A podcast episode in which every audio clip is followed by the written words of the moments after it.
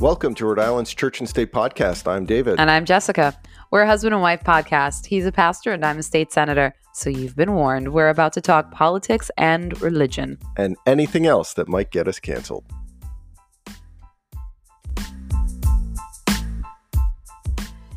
Hi, everyone. Thanks for joining us again. Today, we're going to share with you some relationship tips, um, not just for marriages, but really all relationships. Yeah, I I mean we've been married for 20 years, and I, would like to think it's a successful marriage. Um, we, we still love each other. We're not sick of each other. I still consider you my my best friend, mm. and I love to confide in you and and celebrate life's wins with you. But uh, but you're right. I don't think these rules that we worked on are just for married people. Mm, I think right. anyone would benefit from them in really any kind of relationship context friends coworkers uh, parents children. Mm-hmm. and their principles like you said that will be helpful to all relationships. So i'd also like to point out this is not an exhaustive list. This is just yeah. a few tips. Yeah. I mean full disclaimer that this list comes from a sermon that i i, I put together. And it's um, for because of lack of time, I had to cut it down. I originally had 10 ideas, then I shrunk it down to seven, but even seven was too long. So I, I, ultimately trimmed it down to five. So maybe we'll be able to add five more rules for relationships in a few, future episode. Yeah, that sounds good. Um, so we are going to get right into it and start with our five rules. Yeah. Yep. And this, this whole list really comes from a few places. It's, uh, it's stuff that you and I have picked up in the church, right? We picked up reading the Bible, uh, studying the scriptures, but we've also picked it up when we're um, we're around other good couples or or or people that and bad to, couples. That's true. Honestly, sometimes you learn. Yeah, what not to do. What not to do. Right. Yeah. Right. That's so true. But we we have been very fortunate to be around people who are successful in many different areas, not just mm-hmm. you know in their finances or healthy living or they they they love God, but they um, they have healthy relationships. And I think um, we, we've been able to kind of pick from them and see these patterns emerge in their life. That's been really uh, really helpful to us. Mm-hmm. So I'm mm-hmm. looking forward to sharing that. I would say the list is pretty basic. It feels that way. Maybe it's because again for 20 years we've been kind of living this out and it, it's uh, I don't want to say it's it feels natural to us, but it feels normal to us, right? Yes, the list is not exhaustive. Um, and so we'll just do the five. And the first one will be have an inner circle. Tell me a little bit about that, David. well, I I noticed this in Jesus's life because if you've ever studied the life of Jesus, he had literally thousands upon thousands of people that would follow him, that would listen to his teachings, witness his miracles. But ultimately, Jesus did not um, pour the deepest part of himself into those thousands of people. Jesus understood that not all relationships are equal, that there are some people that deserve more of your attention, um, more of your time than other people. So while Jesus had thousands of people that would follow him, ultimately there would only be 120 that would stick around after his death, burial, and resurrection. Hmm. There's 120 people who were waiting in the upper room uh, and remaining loyal to Jesus. But even out of that 120, those weren't Jesus's friends. They weren't his closest followers. I think for that list, you'd have to shrink it down to 12. There were 12 people that Jesus would break bread with and have communion with. 12 people that he he called friends. He mm-hmm. said, "I don't call you disciples, I call you friends." But even out of that, I I don't think the 12 can be counted as Jesus's inner circle. In my opinion, I see Jesus's inner circle as really just three people.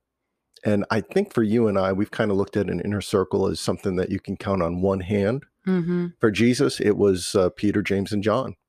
When Jesus was facing the agony of the crucifixion, who did he invite into that very, uh, very vulnerable moment? Mm-hmm. It was Peter, James, and John. In the middle of the night, he went off into the garden and he prayed. And I think your inner circle are those people that you can count on in the middle of the night. Uh, and you you know they're gonna to to pray or or stand with you. And of course, sometimes your inner circle lets you down. yeah, they fall asleep. that happened uh, to Jesus on more than more than one occasion. But you do see these three people emerge even after Jesus's um, his his resurrection. You see these three people emerge as the leaders in the church. God bless you. Thank you. I tried to conceal that, but I did a poor job of it. I know your allergies. Um, but you do see, you know, Peter go on to lead the church. You see James go on to be the first disciple to be martyred, to to die for his faith. And then you see uh, John go on to be the um, the longest living disciple, faithful right up until his exile and and his death. So Jesus had an inner circle, and I think that's really telling for us. You know, for yeah. you and I, we we definitely have people that we hold closer. That their weight, their advice, their um, their opinion, it just mm-hmm. carries more yeah. more weight. And I feel like sometimes we tend to give too much authority to people that really don't deserve that kind of right. attention. I was just talking to Ben about this this morning because he was sad. Ben's our son, right? Yes, our our baby, little Benny Boo Boo, and uh, he was sad because somebody had said something to him in school. Mm. And just this morning, I said to him, "Well, not everybody, uh, uh, not everyone's opinion should have the same kind of weight." I said, "People who love you, who are um, who want to see you succeed, who are for you, those people, their opinions matter most. People like mommy and daddy. And uh, so teaching them young now that not everyone's opinion really matters. Yeah, that that's really good. That's a good point. And then, you know, there's um I didn't mention this when I was sharing this sermon, but there are some people that that will be in that kind of friend part of the inner circle. Mm-hmm. But then there are other people that that kind of uh, that they stay with you even longer, and um, and I see that with Jesus's mother, with Mary, mm. because she was there obviously when Jesus was a baby. Yeah. But uh, she never really left. You you see her kind of pop up sporadically in the in the Gospels, and you see her there after um, or at Jesus's um, death, and then you see it uh, see her still there even after the uh, the resurrection. She's among those who are in the upper room. So there are these members of the inner circle. I guess my point is that they're just with you through thick and thin. And again, you and I, there have been moments in our life when we had to have uh, conversations with people or ask people for advice or guidance. And yeah. we've just been able to go to them because we know that they'll be straight with us. They're honest. Um, and we also know that they're for us. They want us to win, right? Yeah. One of my uh, favorite quotes, I know I have so many favorite quotes, but this one I read uh, many years ago, and it's from George Washington. He said, Be courteous to all, but intimate with a few, and let those few be well tried before you give them your confidence. Mm, that's good. Yeah. Yeah. Yeah. I mean, we've talked about this before, but not everyone should deserve our trust. Mm-hmm. Trust is actually one of those things that should be earned. Yes. We can give respect to people mm-hmm. and give time to people if we if uh, time permits it, but um, not everyone deserves to be in that inner circle.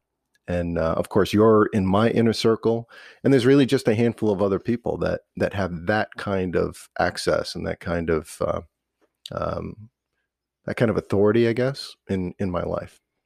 Yeah. What's That's the really second good. one? Second rule. Yes. So second rule is speak well, but listen better. So what are some of the rules? Because in our family, we do have these rules. Uh, we we talk about bad words and good words, and there are certain bad words. In other families, it's like well, that's a bad word, that's a curse word, but it's because we do see, and this is taught in the scriptures, that there are some words that give life, and there are some words that give death, and um, it, it's not obviously not in a literal, literal right, right, It's not in a literal way, mm-hmm. but saying a harsh word, saying the wrong kind of word, or even at the wrong time, can be so hurtful and devastating and destructive to to a relationship that we just we we tried to train our kids and you and I have just tried to omit certain words. We right. don't talk about them, right? Mm-hmm. What would be some examples of bad words in our family?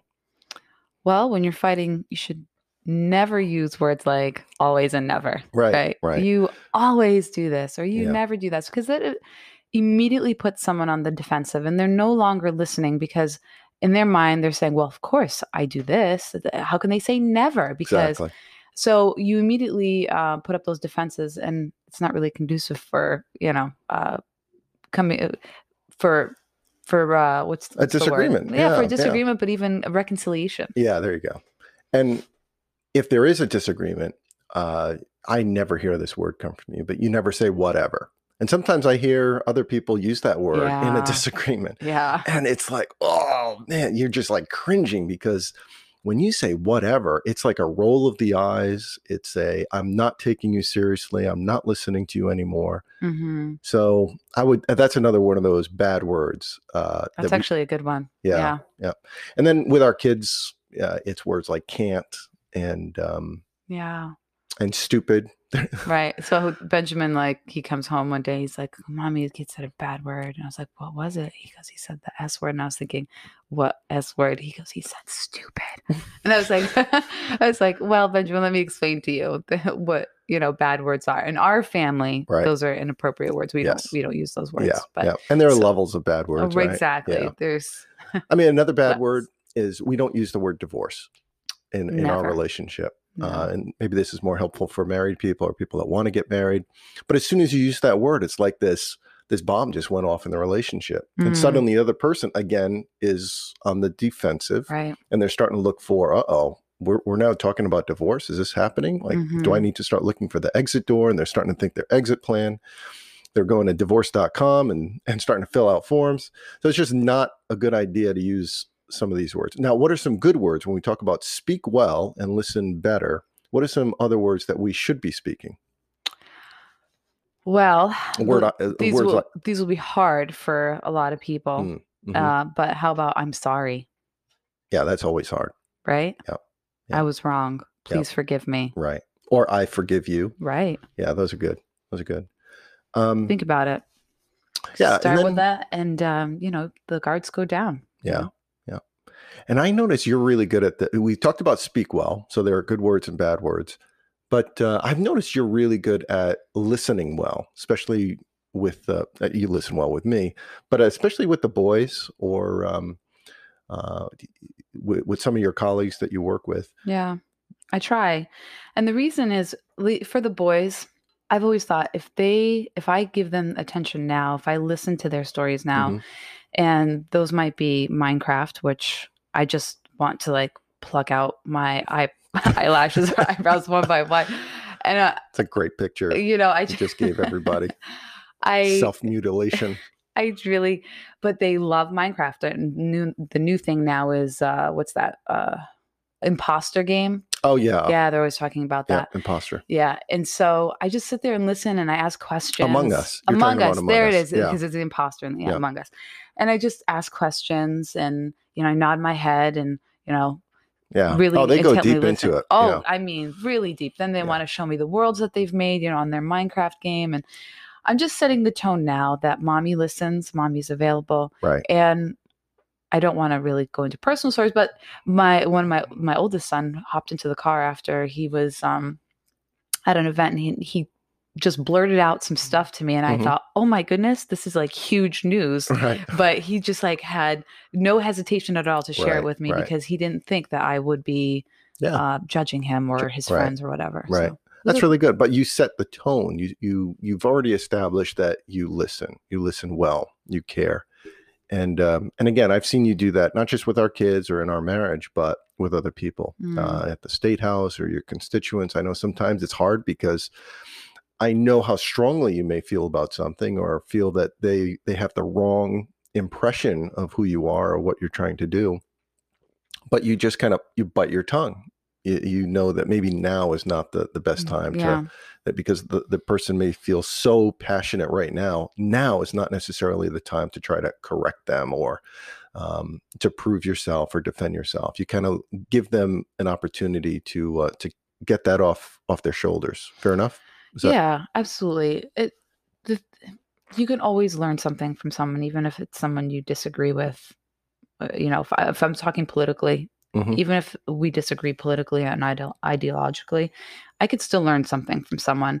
And you know, I'll I'll say that on the Senate floor, I don't get up for every single bill that I oppose right, and right.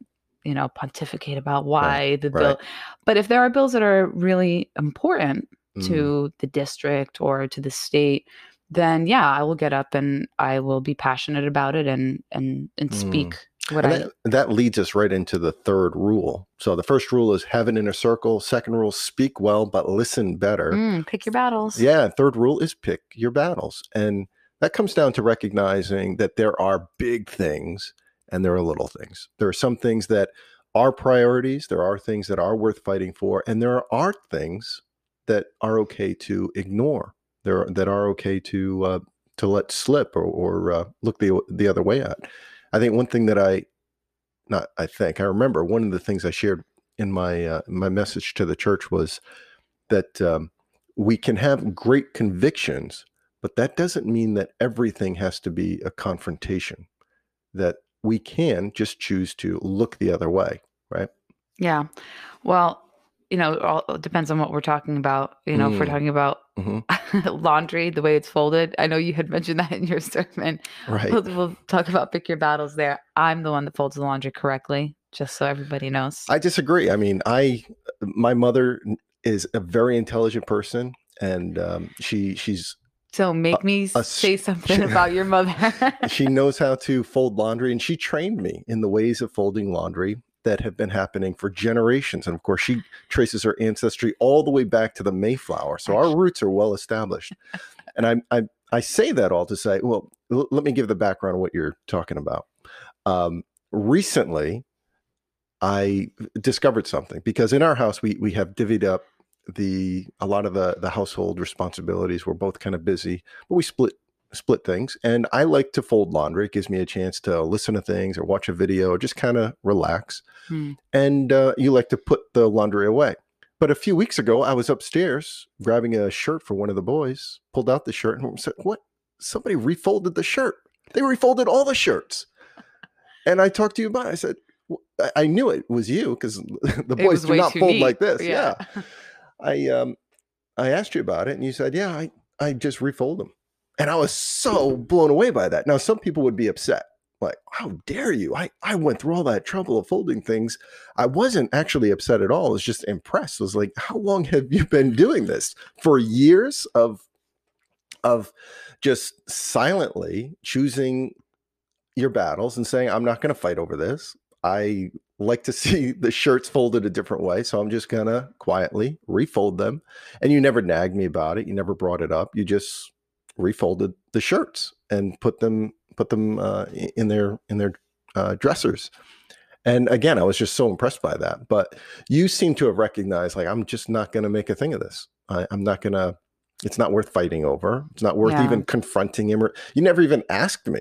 You just silently. But I was so happy when you did say, "Can you show me how you do it?" So you don't have to refold it. I was like, "Oh, he's so sweet. Oh, well. He does love me." Well, I again, I think it was because I was just so really, I was so impressed that that you uh, you didn't make a big thing of it because you have been the kind of person that does pick your battles. You don't make everything into a fight. You just recognize some some things, you know, whether at home, uh, even with the kids. I know that there are.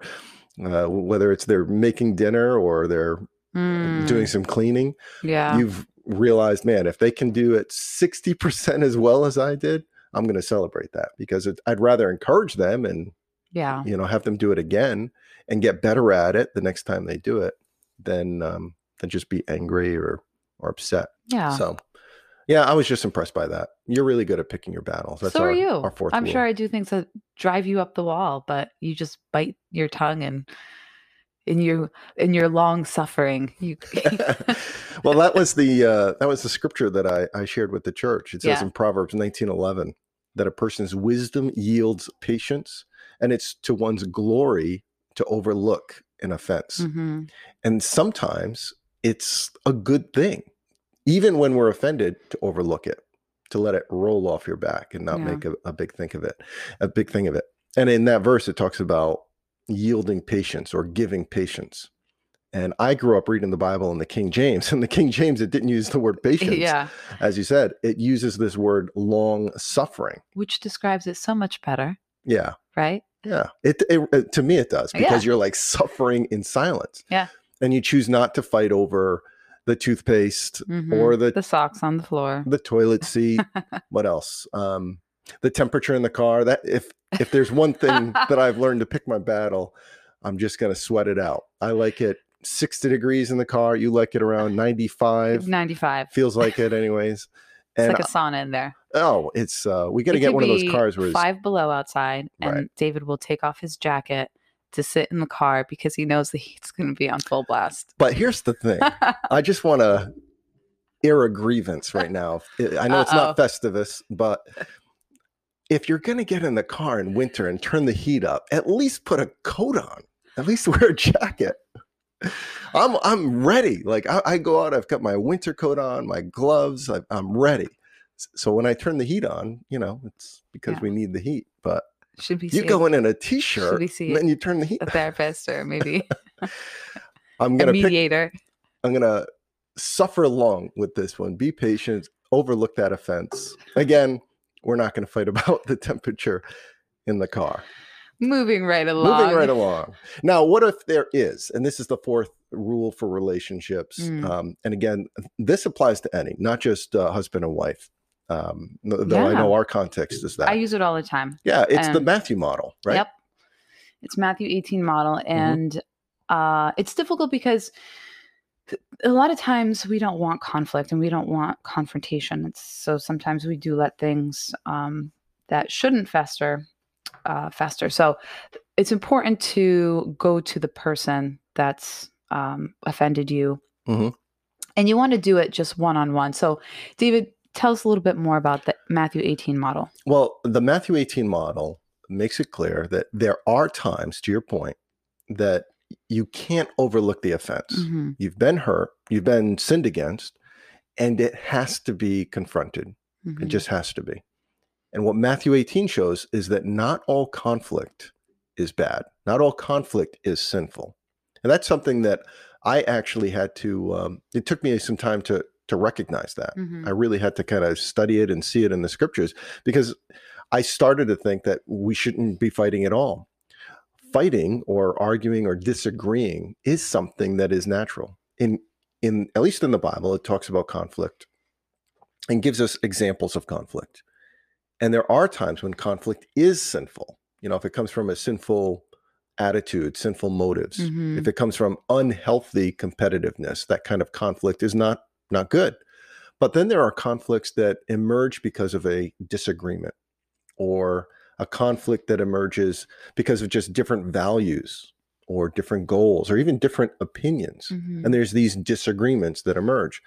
Again, I, I, go back to Jesus because he's he's um, he's the one that we're we're following after. And uh, Jesus had conflict. He we know that he had disagreements, yeah. sharp disagreements mm-hmm. with the mm-hmm. Pharisees. He had disagreements even with his own disciples. Again, people that he called his friends. So we will have disagreements and conflict um, with obviously with our enemies, but also even with those that we're close to. And these disciples would go on to lead the church. So the early church leaders, these great men of God, would also have disagreements. So conflict doesn't have to be bad. I think it can become bad when it festers, you know, it goes unresolved. That's when it can seep into hatred, resentment, yeah you can even start wishing ill will mm-hmm. towards them, start gossiping behind their back. I think all of that is unhealthy. Uh, so, how do you deal with conflict? Again, Matthew 18, uh, verse 15. You can read the whole uh, section, but just the first uh, few verses of it at least gives you an indication of the goal and how to start that confrontation. And he says, if your brother or sister uh, sins, go and point out their fault just between the two of you. And if they listen to you, you have won them over.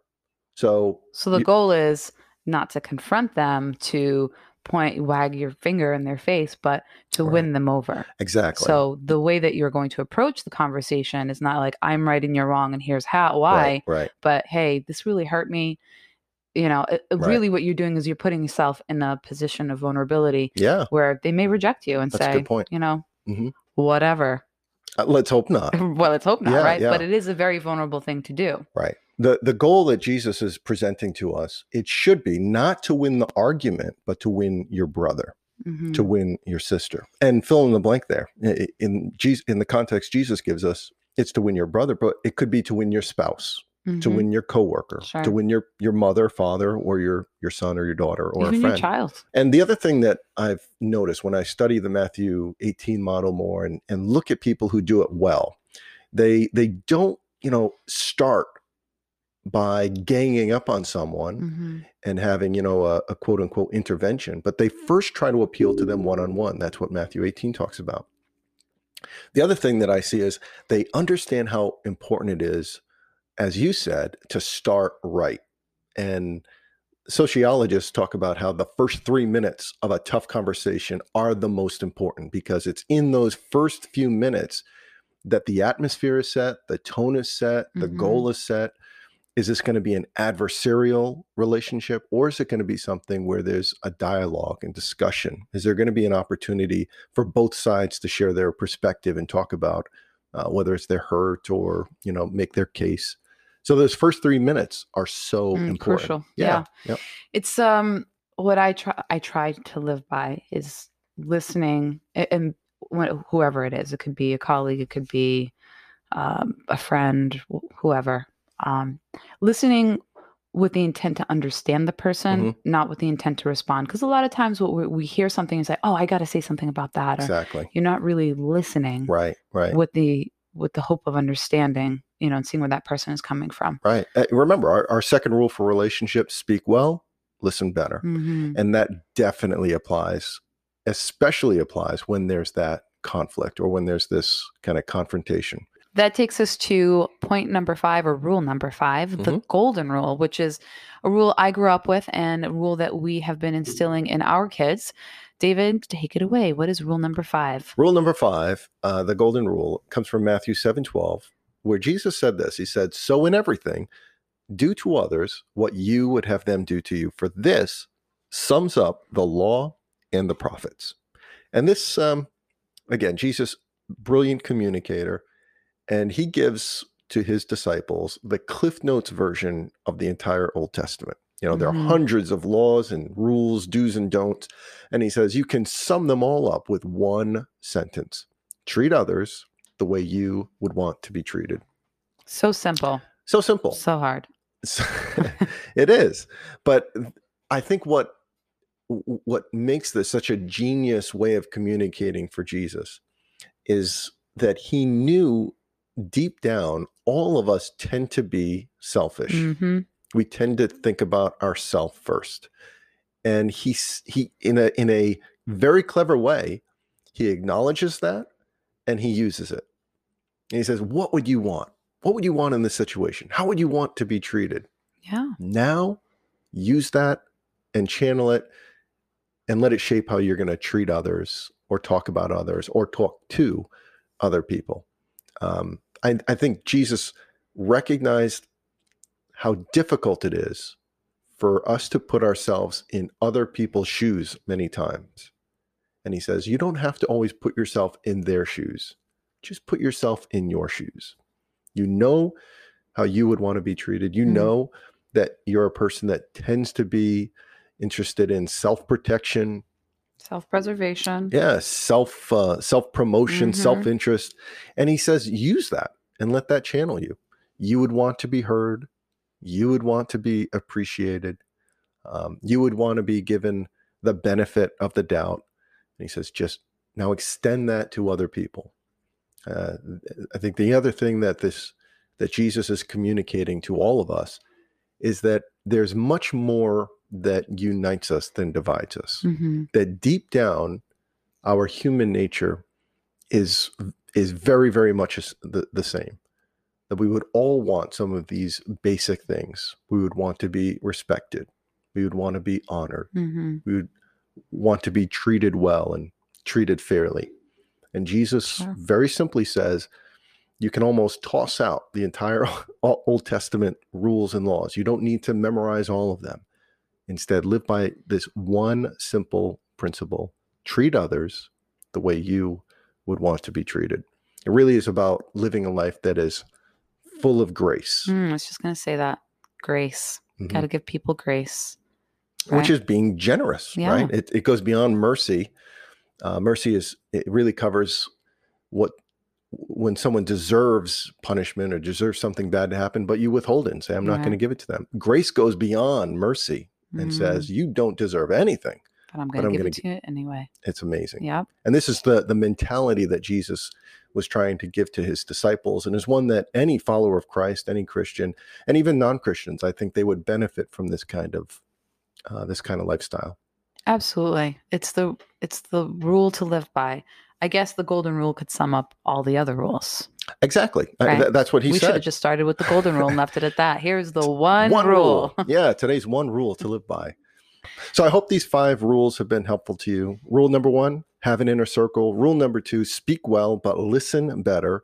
Rule three, pick your battles. Rule four, remember the Matthew model. That comes from Matthew 18.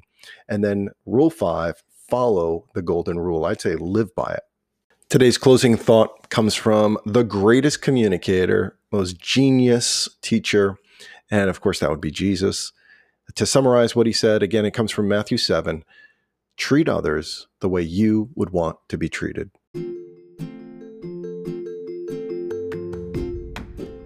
Thanks again for listening. If you enjoyed these episodes, help us by sharing them with your friends and family. And for more content, check out churchandstateri.com, but let us know in the comments what you've enjoyed and what you'd like to see more of.